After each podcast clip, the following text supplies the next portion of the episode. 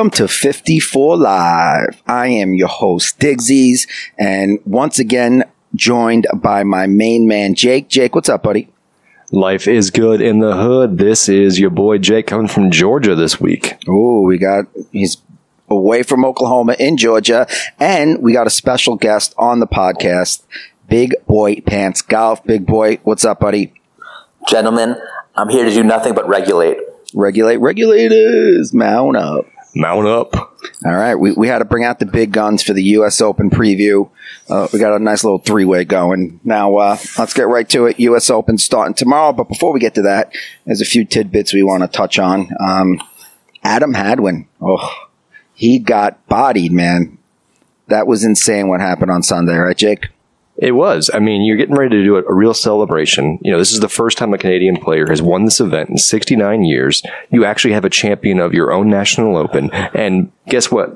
You want to go have a LIV style celebration? Uh uh-uh, uh Not in this house, boy. We're Terry Tate in that ass. It was insane, right, big boy? Like, what, what was your initial thoughts when you saw that? That is complete assault and battery. I don't know what's going on with the laws of Canada, but what's crazy to me is how they bring Adam Hadwin out on PGA Tour clips now where he's like talking about how humorous it is. This dude is traumatized, and right now they're going to use that against him when he tries to file legal charges, as he should. They said that once he got tackled, and as the guy was helping him up, Hadwin apologized to the to, to the security guy, like, "Oh, sorry, yeah, that was sorry. according to his wife." Yeah, it's the Canadians. Yeah. They say sorry for everything. Now, Which Jake, is just absolutely strange to me, man. Like, what are you doing with that? Like, why are you apologizing? This dude made you the joke of an event where you're celebrating your friend. And obviously, if you're around the green, you have a press pass. You know, you have something. You know, he's he's a member of the PGA Tour. Like, I just don't understand what the guy thought. Like, what, what do you think? Someone's just walking around with a bottle of Moet the whole tournament? waiting for the winner to be crowned, right? Well, well, fun fact about Canadians in general: if you date their wives, they make you breakfast in the morning. so kind of them, isn't it? Some Canadian bacon. Ooh, get a little breakfast in the head. now, Jake, you put something out on Twitter about a team Canada for LIV. You said which yeah. six guys? We got Hadwin, Conners, Pendrith, um, M- Mackenzie Hughes, who am I missing? Svensson, and then and then of course, uh, yeah. So I mean, Taylor, got Nick Taylor, Nick Taylor, yeah, the, the winner, yeah, the, the, winner of the tournament. I mean, you got six Canadians right now. I can't remember the last time we had actually six Canadians at a similar age. These guys are all twenty seven to thirty five, who are super super talented.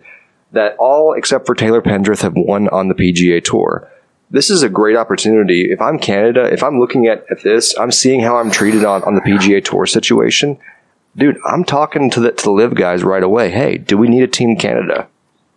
I think it would be great, and I think there should be you know an Asian team too with uh, Hideki Matsuyama, especially that considering he turned down what was it three hundred million dollars. Like he, other than Tiger, he was offered the most amount of money. So I think I, I, there's a lot, especially with this new deal. There's a lot of options. There's going to be some expansion teams, and I think they should do full teams with, with uh, you know nation behind them because I think that will make it exciting. Big boy, what, what's your thoughts? Well, my thought is that Canada actually has this development program in place because they have this goal to get a certain X amount of players onto the PGA Tour. Correct? Mm-hmm. Correct. So they do have this program in place and they have this desire and intention, and it's showing up now.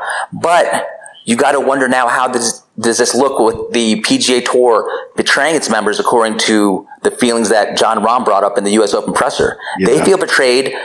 There's no longer can you hold the PGA Tour to his word, and in my opinion, you never could. But now, what is the PGA of PGA Canada to do? Where they're like, should we try to get these guys on the LIV Golf Tour? Just as you guys are saying, you guys are growing the talent. Why waste them on the PGA Tour? Get them on the LIV, baby. Yeah, well, and especially with Phil, Mick- Phil Mickelson's actually creating a course in Canada right now. So what better way to start off the bat and get kind of a home field course, a home field LIV event going?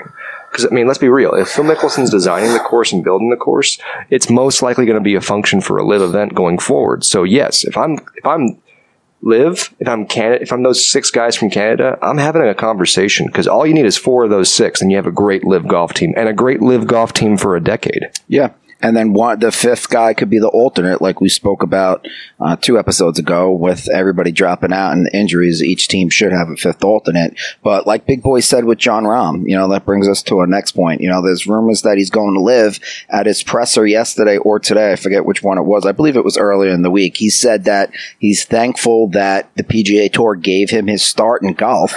What does that mean? Well, we that, see this going right now, where he's he's he's basically saying his kumbayas in a peaceful way. Jon Rahm's always been very candid and very very, but, but at the same time very shrill about what he says. He says the right thing at the right time. His uh, announcements last year at Valderrama were correct. Whenever he won the Spanish Open, when he was talking about, "Hey, I want to congratulate Eugenio Chacarra," this is in his victory speech.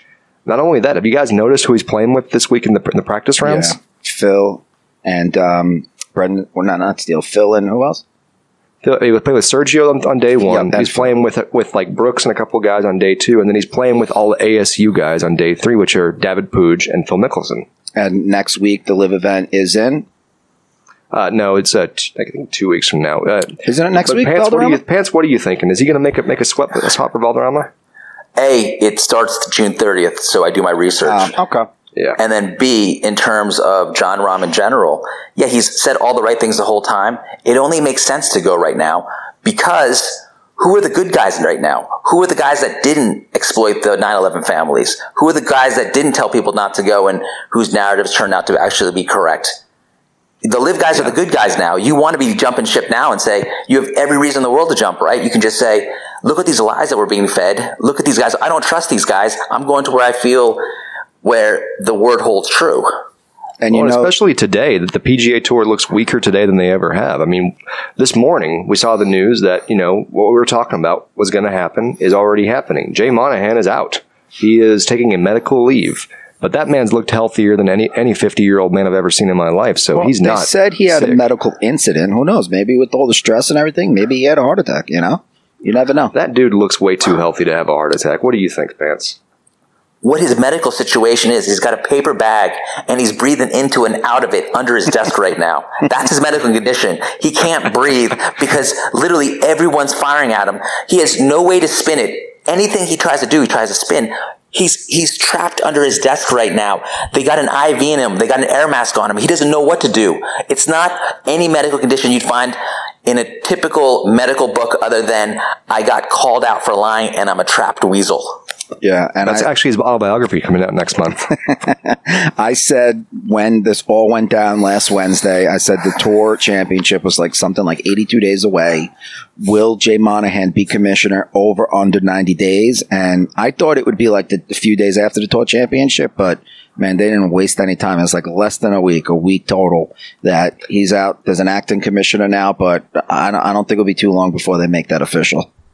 I mean, pretty much. They just it I don't like Jimmy Dunne, but it looks like as more of the news is coming out, Jimmy Dunne is more of a playmaker than we actually thought initially. Yeah, he's running so the show behind the scenes. He's running the show behind the scenes, at least for now. He may not be the commissioner or may not be the acting commissioner, but it seems like he has a bit more pull and shoestrings than we initially thought.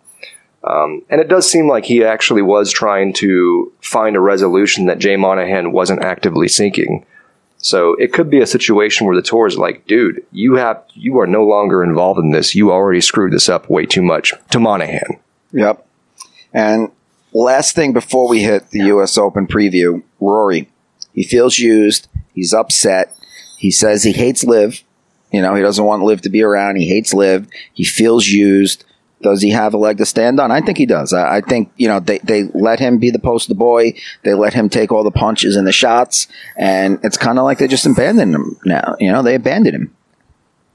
You know, I, I, don't like what he always said this whole entire time, but I understand where it was coming from. If you look at it from the idea of he fought his ass off to get where he was, right? To be the, the, the top dog on the tour, to be the, the, the mouthpiece for the tour and all of a sudden a subversive effort is coming in to change the narrative away from his legacy, away from where he's been playing at. So I get why he was so defensive and why he still is so defensive. But you're right. The tour let him down. And I don't know where he goes, what he thinks, or anything going forward. He seems he seems like a like a forsaken prophet right now. That's what I feel like he is. Yeah, big boy, what's your take? Or as he, in his own words, he feels like a sacrificial lamb.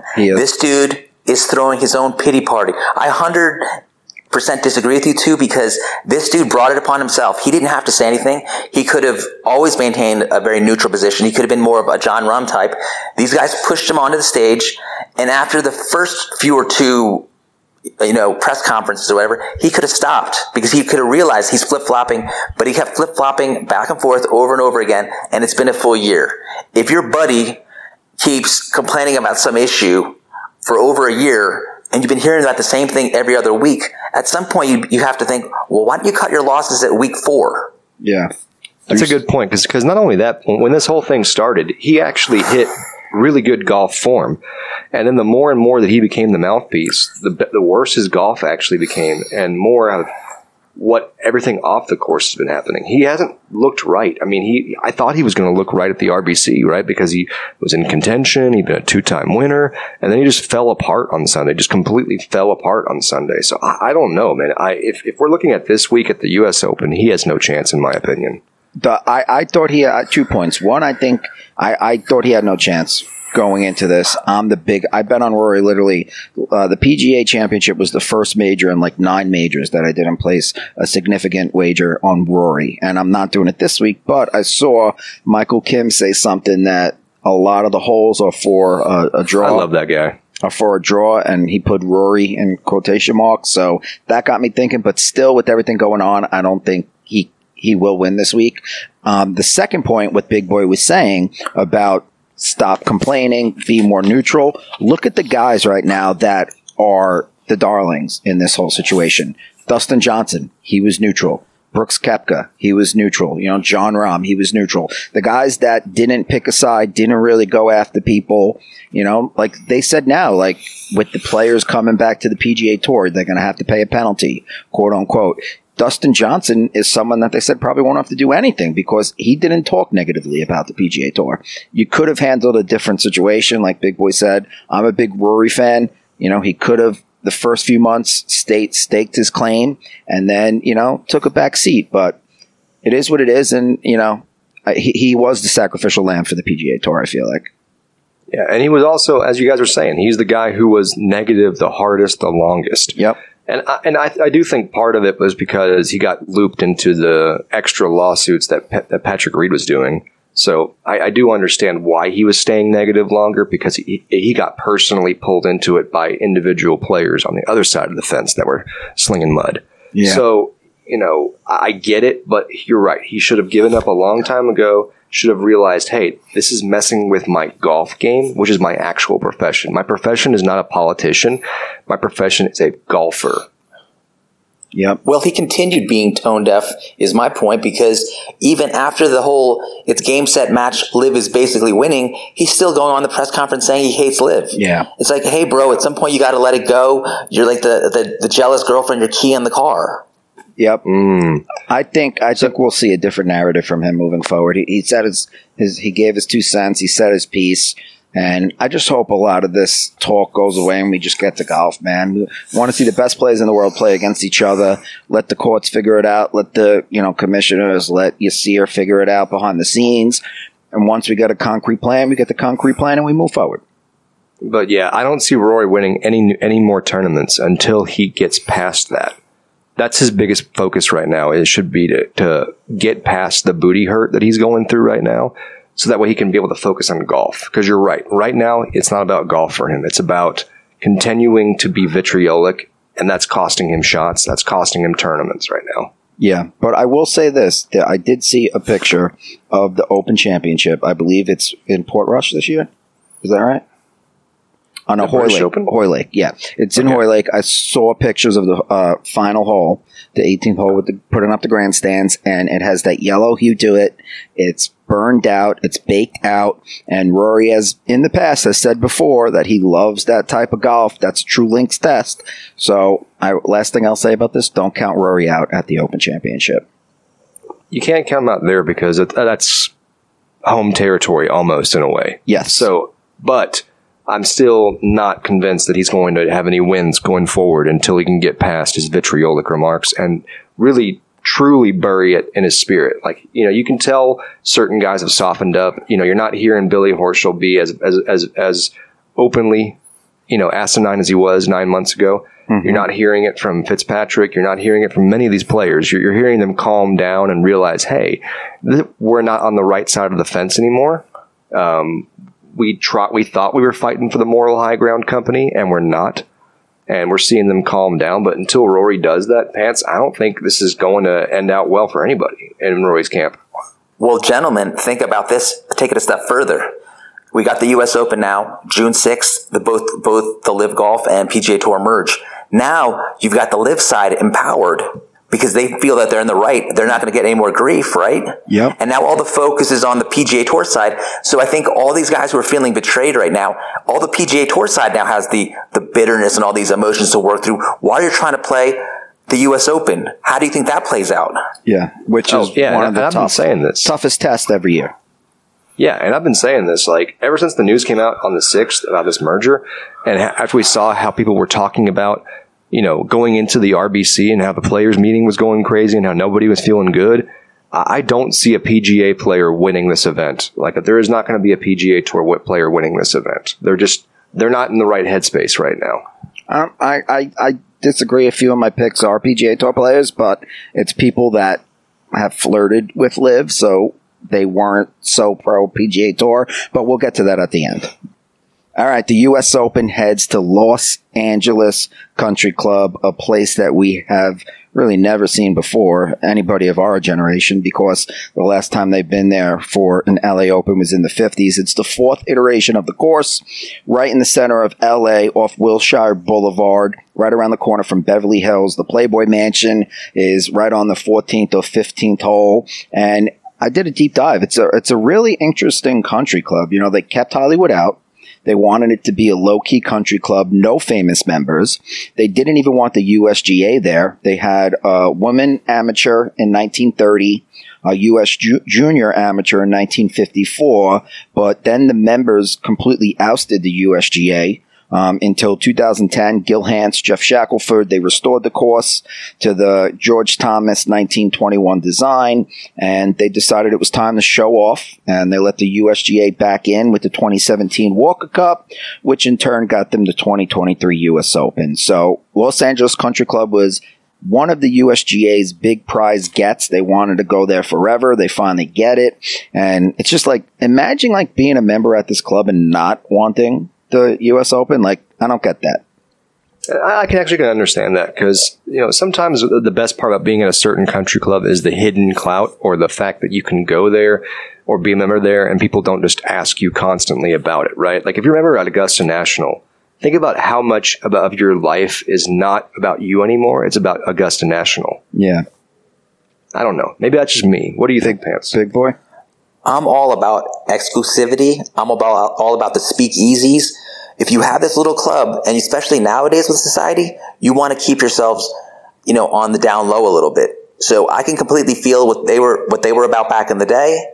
And, you know, obviously when, when you keep it on the down low, then you, you create this other interest where more people want to get in, right? Yeah. It's like a forbidden entity. Like, oh, I want to get, get that. I want to see it. And it's not like the big movie stars and actors and directors didn't have other places to play. You got Riviera around the corner, Bel Air Country Club around the corner. So there's, there's a bunch of other courses, but I'm very interested to see what we get this week. You know, you're going to get tall, thick, rough, wide fairways. Um, they said that the fairways are 43 yards on average um, which is pretty wide. But if you miss, wide, yeah. yeah. if you miss the fairway, you're going to be penalized with that tall, thick rough. We all saw videos of it.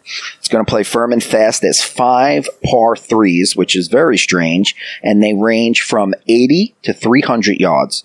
And we'll get to those in a little bit. Um, but they'll be changing every day. All par threes will be playing like a new hole every day. John Bodenhamer, the chief champions officer, said he doesn't know where the score will end up, but architect George Thomas will be happy where it ends up. And, you know, obviously I was hoping that we see even par. Um, it sounds tough to me, the course, but what do I know? I don't, I think it will be, you know, higher than even par. I don't think we're going to get like a Merion or a Shinnecock where, you know, one over, won it. Um, but what's your guys' take? You know, I was looking at Michael Kim's tweets. He actually played today, and he played alongside, I believe, um, John. Uh, no, he didn't play wrong, alongside Jon Rahm. He played alongside Scotty Scheffler today. So playing with Scotty Scheffler, I, I very much trust his opinions. He says about the over under for him in his mind is like eight point five uh, under par. So that's what he's thinking. Uh, yeah, I saw somebody the, else said ten and a half over under. Yeah, he was saying you wanted to stay in. You wanted to stay in the single digits, right? And and it's U.S. Open, so it's eight and a half is very low for U.S. Open. Um, but you know, he's looking at this and he's saying, "Hey, man, the fairways are very firm. So if you bounce there, it's gonna you're gonna have some rollout." He's saying that if you miss the fairway, though, he's saying it's a guarant- almost a guaranteed layup shot. Yeah, uh, on every hole. Yeah. So very interesting to note there. Um, the weirdest thing that I, that, I mean, so I trust his opinion on this one. I think it's going to be probably around the seven to uh, ten under par. I would prefer to have a plus, you know, an over par score win, but you know, may not be that way this time. Yeah, uh, when I was doing a deep dive into this, it's crazy. There was four. There's only four times that the U.S. Open winner was in double digits since World War II, which is insane. I believe it was Tiger Woods, uh, Gary Woodland, Brooks Koepka at Erin Hills, and one more. I forget uh, what the other one was. But so, you know, history tells us we're going to see in the single digits. Big boy, what's your thought?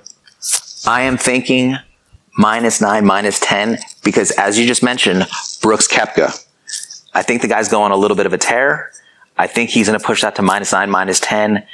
I've listened to him. He's very confident right now. When they were asking him about the rough, he said, I just don't plan to hit in the rough. When you, when you say something like that, mm-hmm. when he's feeling his oats like that, it just takes one dude to push it to minus nine, minus 10. Yeah. And if you hit not, not only that, but like it's, it's, yeah. And it's Brooks Koepka. Like, you know, if he actually, actually hits in the rough, that man is so strong that I don't think he's going to take a layup the same way that other players would. You know, yeah. Him and Jon Rahm are two players that I think that even U.S. Open rough, as long as it's not like buried, buried, they're still probably hitting the green out of the rough. And we saw him do that at Bethpage for the PGA Championship that he won. That rough is yes. brutal, and he was able to hack it out of that.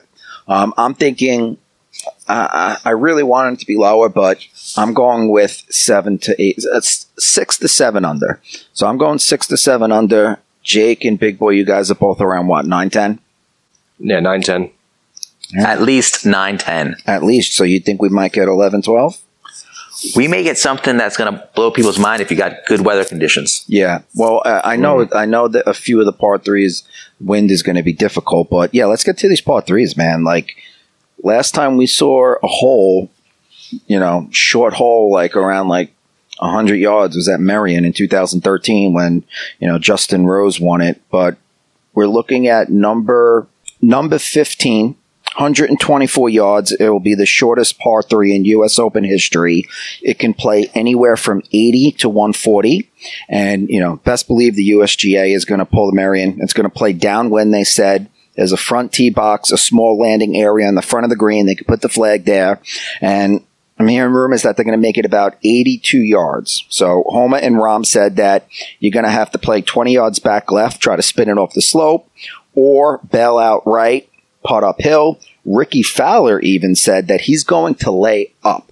He said he's going to lay up on an 80 yard par three. He's going to miss the green short, putt it or chip it up the hill because if you hit the green with the low shot, it's one skimp it into the bunker and it's going to plug. So I can't wait. I hope they do it on Sunday few guys in the mix down the stretch.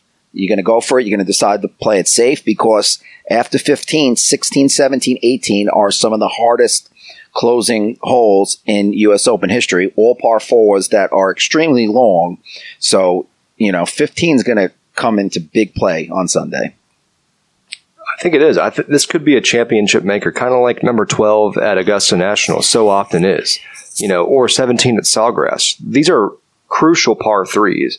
And it's kind of cool whenever, you know, whenever a championship has a par three be one of those kingmaker holes where you either win your championship or you just completely lose it. Mm-hmm. 2016 Jordan Spieth. Um, you actually understand what's going on there. You, you, you, I'm very curious to see the first three rounds play there. H- how far over par do you think hole 15 is going to be, Pants? Like on far as like average scoring? So we're talking about the 82 yard hole, correct? Correct. Correct. And I'm going to tell you this right now. If you disregard, let's say, the anomalies, let's say the maybe 10, 10 of the worst scores. That thing is playing under par. Really? You think Here's so? why. Here's exactly why. I mean, you, yeah, you can you can beef up the the numbers because there's going to couple have a couple guys who have triples and some weird numbers. But if you look at the top, let's say the top 50 scores or 60 scores, it'll be under par because I've seen these guys at the Thailand Open playing a short par three that had they had to take a little boat over to to get to once they hit on the green. These guys are throwing darts. I think we forget for an 82 yard shot where these guys are prepped up for. It's just they're licking their chops. So of course you have a couple guys who who will chunk one a little bit or thin it and put in some rough spots and they'll end up with big numbers. But for the most of the guys, I still think birdie hole. I don't know. So what do you think? Like average score, like two point eight? No, well, well, are we gonna, are we going to drop out the, the the the you know the bottom twenty flukies? Are we talking about this the average Yeah. score after the cut or before the cut? So, so oh ooh, let's go. Let's go total. Let's go total for the week. Okay, total for the week, I'll go three point one. Okay, because that includes po- pre-cut. Like sorry, pre-cut scores. Those Yeah. include the amateurs and all those guys that you know. Scrubs, dude, just scrubs. I, yeah, I don't want. I'm not going to watch that. But So, yeah, I- so do you? go ahead, Jick. So do you? So do you think that this this hole is going to be the one that is is? Do you think it's going to be the kingmaker that I'm thinking it's going to be, or do you think it's just going to be like a, a, a breeze over hole that people are getting too hyped up about? I honestly think it's it's all Max Homa hype. Okay. Ooh, yeah, that's a good question. We haven't even talked about him yet. You're right, No. but this is a course that he has the course record on, correct? Yes, but what year is it now? What? That's my question. What? It's 2023, correct? Yeah. Yes. It was uh, he had he had the um course right. He shot a sixty-one. When was that? That was like a long time ago, right?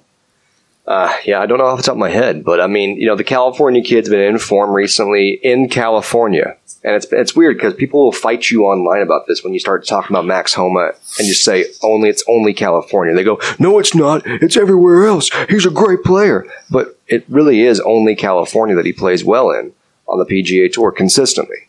So, you know, people are talking about this being his opportunity to finally break through in a major, but I just don't. I don't. I'm not. I'm not putting money on Max Homa. He hasn't shown me enough when it really counts.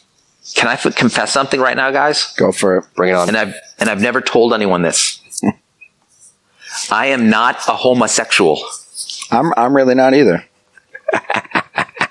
I like him, but not like that. Well, I'll say this also in terms of I don't know if you how much research you've done this guy, but he his best finish in a major is take a guess. Tie for 44th. I would say twenty-eight. His best finish ever is a tie for 13th, and his second best, best finish ever is a tie for 43rd. This dude has one top 40 in a major period. I think it's something like eight missed cuts out of 16 majors. You know, he gets a lot of hype from Barstool, Fore Play, part of my take. You know, a lot of, like he's he's a likable guy. You know, so I feel like he's one of those like Rickie Fowler types where you know you're good off the course, you get a million commercials, but you don't do anything in the in the mo- moment. You know, But his his body language on course is so muted because he's constantly looking like looks like he's wanting to lower his A1C count that you just never actually feel a vibe off him anyway. I mean, he, I, I like the guy just fine, but he just doesn't seem to excite. He doesn't. It doesn't excite me. And when he wins, he's winning events where somebody else choked or the field was weak, and he and he, he really is. We were talking about this a couple, weeks ago on one of your episodes, Pants, where he's somebody like Finau who has benefited immeasurably by the LIV players leaving because now he has an easier field each week. This guy is 16 to 1 odds. I'll let you I'll let that sink in. that's He uh, ha- Sixteen to one. one top 43 finish. You know, actually, wait, one top 13, one, one tied for 13th and one tied for 43rd. And this dude is considered a favorite at 16 to 1 odds. It's insane to me. you want to hear something crazy? And correct me if I'm wrong, big boy. Justin Thomas, who's a two-time major champion, I believe he's at like 35 or 40 to one, right? Correct. But here's what's interesting about him. Look at his season this year. Yeah, and he's hurt. They people are saying he's battling an injury but that he's not speaking to. I have Homa at 35 to one on FanDuel. I just FanDuel. looked it up. CBS had him. CBS Sports has him at 16 to 1. If you just Google Wow. Max Homa, odds. And he should be something closer to like 40 to 1, 45 to 1, because Yeah. there's also some other stat that of the past 43 US Open champions, all of them have at least had one top 10 in the US Open before going on to win it. Scotty Scheffler right now is six to one favorite. Rahm second nine to one. Brooks eleven to one. Rory twelve to one. Cantlay sixteen to one. Schauffele and Hovland eighteen to one. Scheffler is six to one. That's crazy. But after the, the way he struck the ball last week in Canada, if he just gets that putter semi hot, he could run away with this thing. That's what's so scary about Scheffler is that he is he is literally the best player Ball striker out there right now as far as ball striking. I mean, he gained what twenty strokes during the during that event. He, uh, we're talking about the Memorial Tournament, which Memorial is a tough a tough tough course. He gained twenty strokes on the field, tee to green, and then lost it and then was minus eight, like the dead last player in the entire tournament in putting. And that's why he didn't win. I, I don't know if I, I, I got this right, but I saw a stat that he has like 1.5 strokes tee to green above the next best on PGA Tour. Is that too low, or does that sound about right? I, that sounds about right for the entire season. Yeah, That's entire correct. season, which is crazy. What's also interesting about Scheffler is this guy only has one foot on the ground the whole time. He's sliding all over the place. I mean, he's he's like every golf instructor's worst nightmare because how do you correct it when your feet are moving all over the place? Yep. Yeah, I, I've literally been saying that ever since I saw him start doing the feet movement. I kept thinking to myself, that dude's going to roll an ankle. That dude's going to roll an ankle. Like I was thinking that back when the Augusta, like we were doing the Augusta shows, you know, digs. Yeah. I was saying like, hey man, this guy's going to roll an ankle With the and, pine you know, when it's raining wet, out right? there. Yeah. yeah. When the yeah. bad weather was coming and Yeah. And it just goes to show you swing your swing. You know, Furyk, swing your swing. Wolff, Scheffler, swing your swing. I've been playing barefoot ever since I came back from Pinehurst because I bought the wrong spikes and they were too tight. And honestly, I haven't. I've hit more fairways in the past month than I did in my life, just because I can't swing hard because I'm barefoot. I don't want to slip. So you know, you just got to play your game, man. Uh, if, if if Scotty Scheffler finds a way to just play his game, though, he has a, he has a brand new putter in the bag. I think it's the same one that you just bought. Oh. A- yeah, he bought a Scotty Fu- Scotty Cameron or has a Scotty Cameron something something two or whatever. Super Select two, Super Select two. That's what he has. Newport yeah. two, yeah. That's Newport nice- two. Yeah. yeah. Yeah. Sorry, uh, the Scotty Cameron versions. Of, There's I, I there can't keep up there was four putters when I went to the store. Four putters that were all like similar to each other, and I had to decide between all four. Like it's that's like like it's not like one was a mallet, one was like a, a semicircle. Like they were all blades, and like they were like centimeters apart, bigger from the next one, and it was just like. It, like my head was ringing, like I didn't know. So you know, obviously, I just hit them all and seen which one I liked the best. But then you come home and then you're like, oh, did I get the right one? You know, like like toe Putters are so tricky because it's all about like it's all about confidence and your ability to convert the weight into your swing. exactly. Now, Scotty's been using these these blade heads for a long time. Honestly, why isn't he trying a mallet head Yeah. out? Pants, what do you think? Well, I would say this first of all, in terms of the Long Island metric system, I just wanted to point out that millimeters are actually smaller than centimeters. Okay. So when you want to stress that they were very close, that it should have been more of like they were millimeters apart. millimeters apart. Okay. But in terms of in terms of that, you have, um, as Jake was saying, I don't think you switch from blade to mallet ever. It's Yeah. too much of a big jump. You got you got to find the if you're a blade guy, you got to find the right blade. If you're a mallet guy, you got to find the right mallet. But you can't cross streams like that. They, the So, Scotty so no Cameron, Ghostbusters. yeah, no go. Scotty Cameron does. It's like a square back, or that's the two plus. It's like halfway in between a blade and a mallet. It's like heavier, like a mallet. So maybe that's what he got. And he, if for some reason they interviewed him today and they asked him which putter he's going to start the round with, and he said, you know, he's not going to say. Like it's not That's not a like good sign. It, it's not like you know the defense is preparing for what putter he's putting in. Like he's playing against himself. Like why doesn't he want to tell everybody what putter he's having? You know? Well, think about this too. That's too. not a good sign. Scheffler might end up to be another Adam Scott type. You're an amazing ball stri- striker, but and it's and your ball striking's keeping the game, and your putting so god awful. You eventually switch over into 15 different styles. We may be seeing the beginning of the end of Scotty trying to putt conventional. Yeah. He's gonna have a Could be the long. case. He's gonna have a long putter. He's gonna be like trying not to anchor something crazy like Adam Scott. But hey, long putters have one majors before. They maybe they should. Uh, hey, they're rolling back the ball, long putters, LIV buying out PGA, sort of. Let's let's just throw it all out. Let's let's just let the players have fun. I'm just really curious to see like what the actual result is of his training this week. Because you're right. If he's if he's this is Wednesday and he's still not sure which putter he's going to be using, Yeah. that's not a good sign to me. You should have known this entire week. Like, hey, I threw all the putters away. I'm bringing this one putter. We're going to make this putter work. He's definitely in between one. Or he's definitely in between like two or three right now. You know, like Like, he, not a good place to be. no. Well, I would say this too. Probably the last two places you want to be worrying about your putter and having a ginchy stroke is, is the U.S. Open and the Masters. Yeah. Yep. Absolutely. Now let's go down this list. John Rahm. What are you guys thinking? in the hunt. And he's one of my, he's one of my picks this week because real talk, he's saying the right things as always. He's looking like a general ambassador. He's confused the media and his other people on, on the PGA tour so much. And like I said, there are the players that are on the PGA tour that I think have zero chance to win because again, they're all confused about the PGA situation, about the merger situation, about the am I going to get compensated situation, the Hidekis, the Rorys, you know, those guys who lost the bag they're confused. They're mistaken. They're in their hell in head right now. Jon Rahm is looking kind of like Brooks Koepka is right now, where Yeah. he's just in the in the form. Well, you just got three guys. There's clearly, it's like in tennis. Remember the whole Federer, and Nadal, Djokovic era. Yeah. You got three guys Yeah. who differentiated themselves from the rest of the field. You can almost be like throw a hundred on each, and you got a fifty percent chance that one of them's gonna- one of them's going to win it. Right Scheffler, Rahm, Koepka. There, you go. Yep. And you got Rory. literally my three. Rory, you know, the fact that Rory is not in that conversation just the, goes to show you how the greats have fallen because, you know, he won four so quick. Everybody thought he was going to, you know, get double digits. And it just goes to show you how hard it is to win majors. Spieth, he won a bunch quick. Morikawa, he won a bunch. Morikawa is 18th in the world right now. With his ball striking, he's th- 30 to 1 odds. And he's, There you go. He's a Calif- short game, right? Yep, he's a California kid. You know, like he should be a favorite, you know, but he's not. Now, I'm going to name three guys. You tell me who you think has the best chance to win because I feel like all three are in the same boat. Cantlay, Schauffele, Hovland.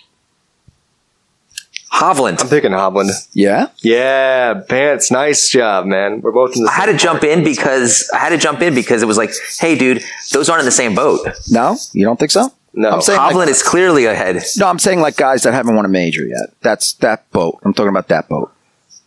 Yeah, but but Xander's been looking really weird ever since you know he had that tear last summer, and then he just kind of just looks mediocre ever since then. I mean, I'm, I hate to say it like that. Like when I say mediocre, the guy's still playing great golf, but he's Yeah. not playing like championship winning golf. He doesn't feel you don't you don't you don't feel that smoke coming off of him like you do from Rahm and Scheffler, where you're just like you know that those guys are in the zone before they ever get out of bed. you know? Vegas thinks they're in the same boat because Schauffele and Hovland are both 18 to 1. Cantlay 16 to 1.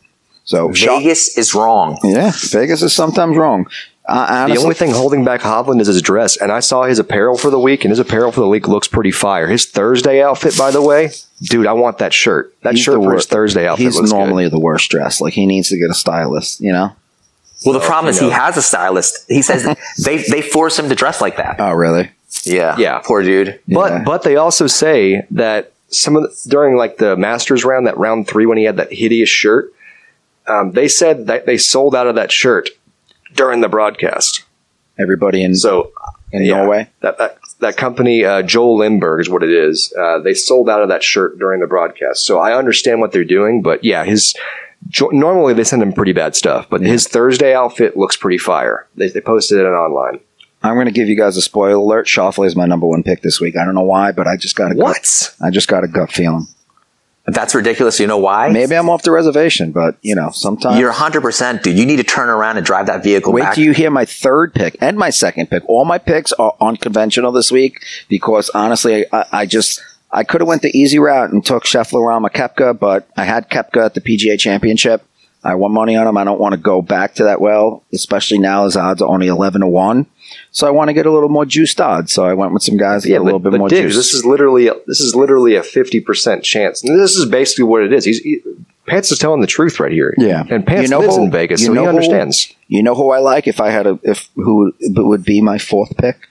That I really well no, he's my third pick. um, my Ah. my fourth pick is Cameron Smith. I think Cameron Yeah. Smith because he could drive the ball straight. He has a great short game. He's a, a great putter, and people McGinley said that it's like an Australian type of course. He thinks the Aussies are going to do well, and you know he's not even a year away from winning the British Did Open. you say you're trusting McGinley? Like, no. I'm just saying You that, trust you know McGinley. it got thought in my head, so I put money on Cam Smith as well. What do you think, Big Boy? Out of the LIV guys, not named Brooks Koepka, who's the best Oh. chance? Here, this is a no-brainer. And I don't know the odds exactly because when I checked before, I think it was like 40 to 1. I'm going back to Bryson DeChambeau. Did great in the PGA Championship.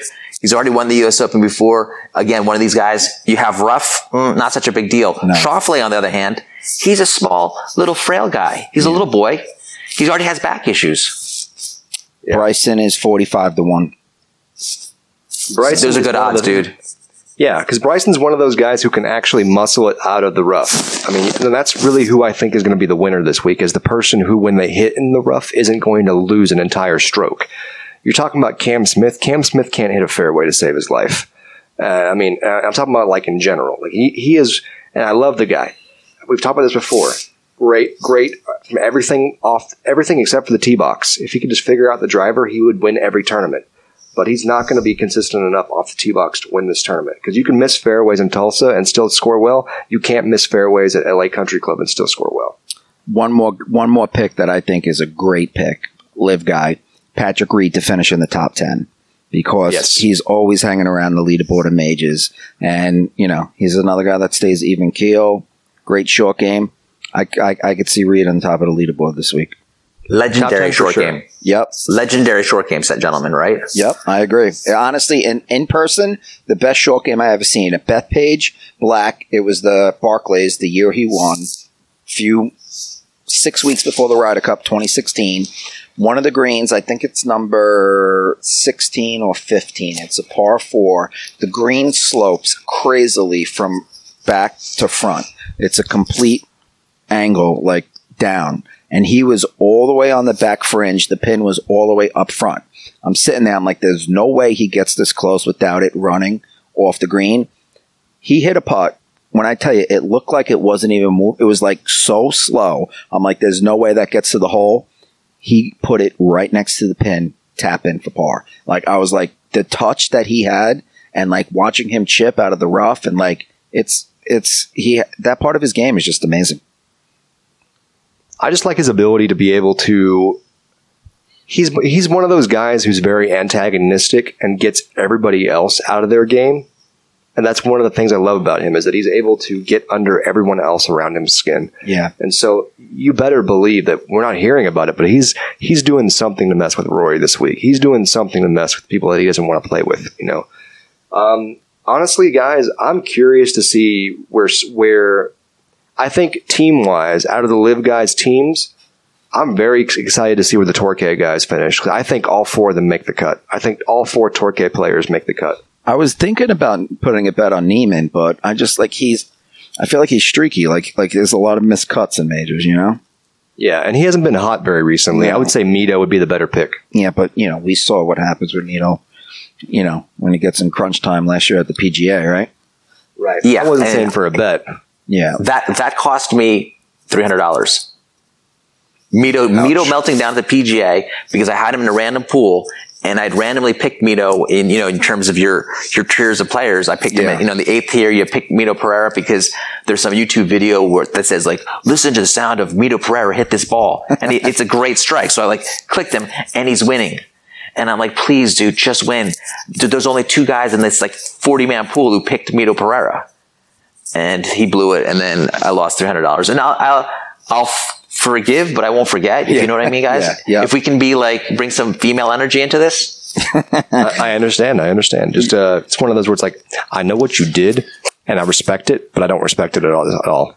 you know it's funny when on that Saturday I was on my way home from the Yankee game with my brother, and we were looking at the odds, and Justin Thomas was something like crazy, like I don't know, like seventy to one or like eighty to one at the point because he was what like seven, eight strokes back, and uh, my brother's like Justin Thomas, man. I'm like, nah, he's too far back. There's no chance.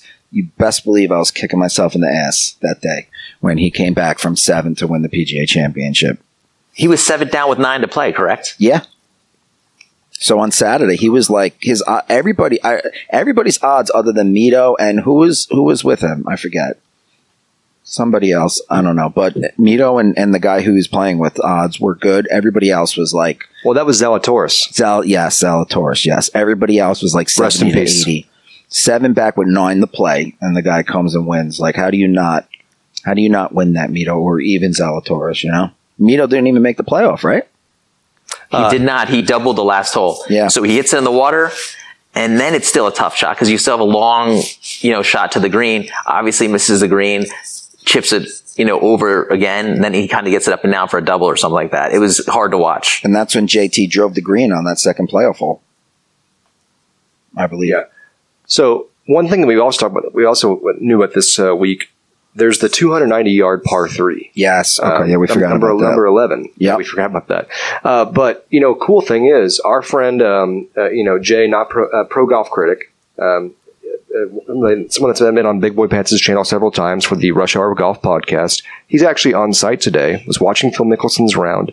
Apparently, the hole is playing somewhere around like 250. It's it's actually like a 270 carry to the front of the green. They usually play the hole, the, the pin in the back around 290, but um, apparently because of how the, the hole is set up, it plays like a 250, 240 yard shot, is what he's telling me from, from Yeah. Twitter. I saw I saw people saying that too. It's really going to play like a 240, 250. Apparently that Sargent kid, Gordon Sargent, hit it with a three iron. So it's not playing like we thought it would. Now that that's now, that's with Gordon Sargent, that's a with Gordon- Zalatoris type for you, Jake. yeah, Small well, body Zal- that swings like that.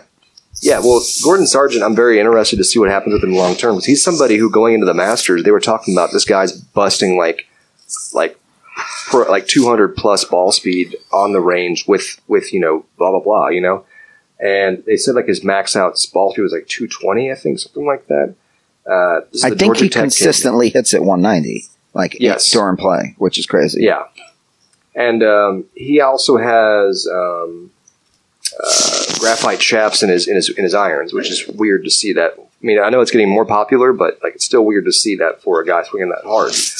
Um, so I don't know, man. I mean, he's somebody who, uh, yeah, you're right, a Will Zalatoris type, somebody who's like a string bean body, who you're just like, man, uh, bro, um, let's put some muscle on first. Let's see what you what you can do in like two years, but let's protect that spine because you don't. You know what I end up, think, you know- though? yeah. I think that that's the goal now is to, when you're young and supple, make your money when you can because you can make more being, by being a streaky player than by, by being a consistent player, right? So you're saying by, by just by just being the guy who can show up one week and then m- need like a year off, uh, you're saying that you can make more money than being like a Charles Howell who never misses a cut. Well, I could be completely wrong there. But if you want to be the guy who's like in and out in five years or seven years, make your money early to have, have a couple, you know, a big, kind of like Will Zalatoris could have had. Yeah, versus having to grind it out forever like Charles Howell continues to add to his, you know, 100 million stockpile. Yeah. No, okay, some that does make sense though yeah. because because if you think about this, like, uh, sorry, Rickie Fowler only has one more professional win.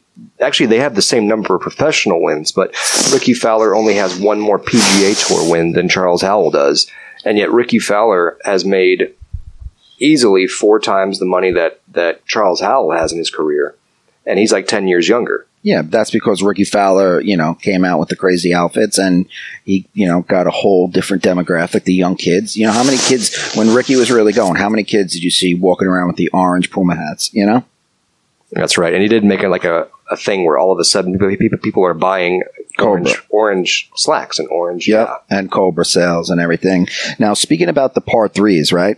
There's a two hole stretch, the sixth hole and the seventh hole. Listen to this. The sixth hole, 330 yards. It's a drivable par four. It says 330 on the score sheet, but it's really 270 if you take it over a tree. So it can be reached from the tee. Uh, it's blind over a tree, shallow, shallow green. It's protected by a bunker. Um, the safe shot is to hit it to the fairway. Uh, it's a dog leg right, but you know you still have to hit a good wedge. But if you take it over the tree, you can drive the green. Now the next hole, the par three seventh hole, plays 284 on the scorecard. So there's actually a chance that the par three seventh will play longer than the par four sixth. That's crazy to me. what's even weirder is that in addition to like what you're talking about with the blind shots, the drivable par par fours, um, certain comments have been coming out that, that say this is probably going to be the longest rounds they've ever seen as far as average time goes. I mean, it was brutal watching the LPGA event a couple weeks ago where Rose Zhang had a six-hour T, t- you know, uh, grouping.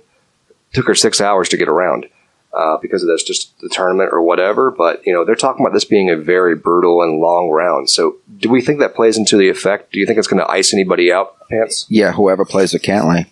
Yeah, potentially that you're going to have a guy like Brooks Koepka who spends four seconds before he's ready to hit his shot. It might slow him down, but you know what? This guy is such a warrior and he's so into winning these majors. I think he's, they're already mentally prepared. You know, the, the, the Koepka team is prepared for the six hour round. You got your granola bars ready. You got something to read. Maybe you got some music prep because you're going to be out there all day long. Yeah. Go find a porta potty, scroll through TikTok or something while you're waiting for Cantlay over his shot.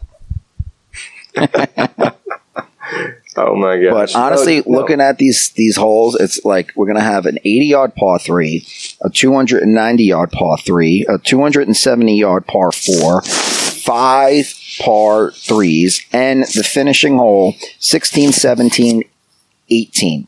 Okay, 16 and 17 are the longest par fours on the course. 18th is the fourth longest par four. So, you know, looking back, yeah, 15 is the uh, 15's that par three. That's going to be 80 yards. 14's a par five. So 14, if Bad Boy is, you know, according to Bad Boy, you could score on 15. Big Boy, you could score on 15. You know, me and Jake think it might be tougher, but if not, the par 5 14th might be your last chance to get a birdie down the stretch. And the rest of the way, you just need to hold on for dear life. So it's going to be, you know, a, a, a one or two shot lead isn't safe on this hole coming down the stretch. So we're talking like this could actually be one of those majors where literally you have to walk, kind of like last year, where it's literally, hey, hold on for dear life. Just because somebody has a, a considerable lead going into the last two holes doesn't mean it's one. Correct. Essentially, How we're watching. Oh, go ahead. I'm sorry. No, you go, bro. Yeah. No, so essentially, we're watching a potential train wreck in the making, which always adds to great drama. Love it. Like I maybe love like a a good train wreck. A Phil and w- Winged Foot type of train wreck. You know, Not Or that a kind. Danny That one's Willett. bitter. Or a Danny Willett at the uh, Fortinet uh, this last year. Man, I I was watching that live, and when he when he so Max Homa holds it out of the out of a bunker. You know, sorry, not out of a bunker. He holds it out of the out of the fairway to birdie the hole to get like one stroke back of Willett, and then Willett has to, all he has to do is go up there and sink a, a three footer or hit it in two shots, and he win, and he, when he wins. Uh, sorry, one shot he wins. So he goes up there, he misses the three footer, has to make another three footer to force it to a playoff, and then he misses that one. And so he goes from literally a three footer to win to he has to sink a four footer in order to not like lose second place. It was bad. yeah. I I, I think we're gonna. And who get won that? Who won Max that was Homa. obviously Max Homa. There you go. Max Homa. But again, it was a weak field though. That was the Fortinet in the in the last fall. yeah, it was a in fall- California. fall- he had two. He has two wins in the fall, right? Yeah, he won the Sanford. He won the Fortinet twice. Wait, no, no. He well, has won three the- wins in the fall. Yeah, yeah. Yeah, so I mean, you know, if you want to talk about Max Homa beating up against inferior fields, that's really all you got to say right there. Yeah. We we, we can go take Max Homa to the Korn Ferry event, and I'll bet on him. All right, now's the time. We talked about the course. We talked about some of the studs. Let's get to our picks. Three picks each. Let's go one by one. Jake, your first pick. First pick, Brooks Koepka. Big boy. Brooks Koepka. All right, I feel like the asshole. I'm going with Xander Schauffele. Okay. Jake, second pick. Jon Rahm. Big boy. Bryson DeChambeau. Okay. I am going with Rickie Fowler. What do you guys think? Are you about are you that? taking this serious? Are you taking this seriously? I am taking it seriously. I No, am he's tak- not. I am. Trust me, I am taking it seriously. Fowler has been playing great. His stats are great. He's a California guy. You know what better time to come with your first major than in California at a course nobody's seen before? You know, I just this rough is going to eat him alive. what, not if he hits the fairways. He's not hitting fairways. All right. I'm sorry. He just. I'm just I- saying. I, which- I, I think we're going to get an unexpected winner this week. That's that's why I'm doing these picks the way they are. I think we're going You're, to. you're then backtracking pick right Sam. now. Be- then, then pick Sam Bennett. Sam Bennett's a better, a, a- a better. If you're going to pick a, a right wing player, like like somebody out of out of nowhere that nobody's heard of or expects to win, pick Sam Bennett. The I'll guy, give the, you- the guy. I'll give you a sleeper. Min Woo Lee. Digsies, be serious, dude. I you have me on the Digsies, you have me on the show, and now you're making jokes, dude. Come on. All right, Jake. I'm third, sorry. I'm third sorry, pick. Vance. If Min Third Woo. Lee wins, you guys, you guys are gonna owe me If something. Minwoo Lee wins, I will fly to Long Beach and I will literally Long Island, you- Long Island, you Long Island. Long Island. Sorry, I keep saying Long Beach. you always I say don't know why Long I Beach. Yeah, I All right. always say Long Beach. you Beach. do. I'll, I'll say this: if Minwoo Lee or Rickie Fowler wins, I'm shaving my head. Yeah. I'm shaving my head. I'm telling you right now. Okay. And I'm feeling good with it Oh, because, snap. yeah. So I'm putting that down on the, on the line here. If DeChambeau wins, you shave your head. My head's already shaved, so uh, Well, shave your. Reshave it. Yeah. I I'll, want. I'll, I'll bick it. I'll bick it. I, There I- we go. I have like There we a, go. a four on top. If no, DeChambeau, no, no, not a four. I want it. I want have, it bicked. I have a four. I'll bick it. If DeChambeau wins, I'll bick my head. Okay. If Fowler or Minwoo Lee wins, Big Boy shaves his head. Done. All right. I'll tell you what then. If it, um, If Xander wins, Jake shaves his head. yeah, if Xander wins, I'll shave my head. Okay.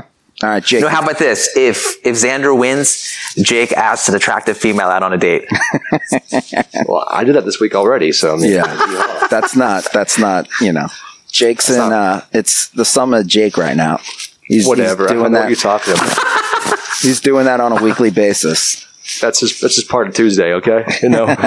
but no, third pick on my side. I'm picking. Ooh, I I, I want. I'm picking Scotty.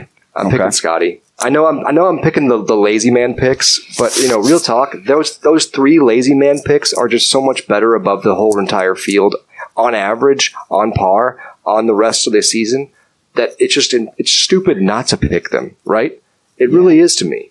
This Okay. is literally the, the best chance for Phil Mickelson to win the U.S. Open probably left in his career, I but I still can't pick him. I feel like this week's going to be like a Y.E. Yang at the PGA Championship. It's just Kurt my- Kitayama. Yeah. If you're going to, if you want the Y.E. Yang of this U.S. Open, it's Kurt Kitayama. Maybe he's I- Asian. yeah, obviously, yeah, I know he's Asian, but I'm just saying, like, I think I don't know. I think I don't know. I think it's going to be a weird one. Big boy, your last pick. My last pick is it's going to be a. In my sleeper is going to be Kitayama because I'm going to pick him for everything as Okay. a sleeper. But in terms of my third is Hovland. Hovland. Okay. Ooh, good pick, good pick. And my last pick is will be the best story in golf. Phil Mickelson with the short pitch shots, the way he played at the Masters in California. He's going to win. He's going to complete the Grand Slam and he's going to retire into the wilderness. And next year he's going to come out in the booth and be the best golf commentator we ever had.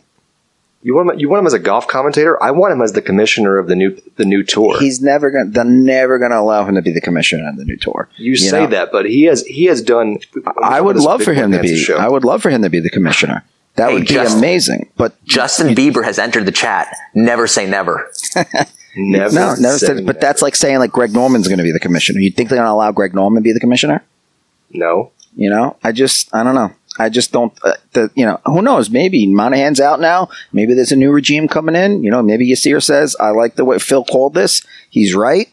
Maybe, but Well, he, here's the big thing: is that Phil, everything that Phil has done, and I've talked about this on Big Boy Pants' show. Everything that Phil has done has been for the benefit of every person on the PGA Tour. Every person on the PGA Tour has benefited from the things that, that Phil Mickelson has done. So there's nobody who's actually vitriolic about it toward Yeah. him, other than, of course, the top five guys who didn't take the bags. Yep. I just I just feel like the next commissioner is going to be a neutral party that didn't have any involvement in LIV or the PGA Tour, like just someone that wasn't involved in the beef, and everybody could start fresh. That's just my. what are you opinion. saying, Brad Faxon? Sure. You know, I'll take it, but I, I would love Phil. What I really want for Phil is I really want Phil to be the 2025 Ryder Cup captain in Bethpage because New York loves Phil. They serenaded him on his birthday that one year at the U.S. Open. You know, that's what I want to see Phil. I want him to be the 2025 Ryder Cup captain. So you're saying 2025 Phil versus Henrik? like we said, the battle in the sun at the British Open a few years ago. I'll tell you like this: Little rematch.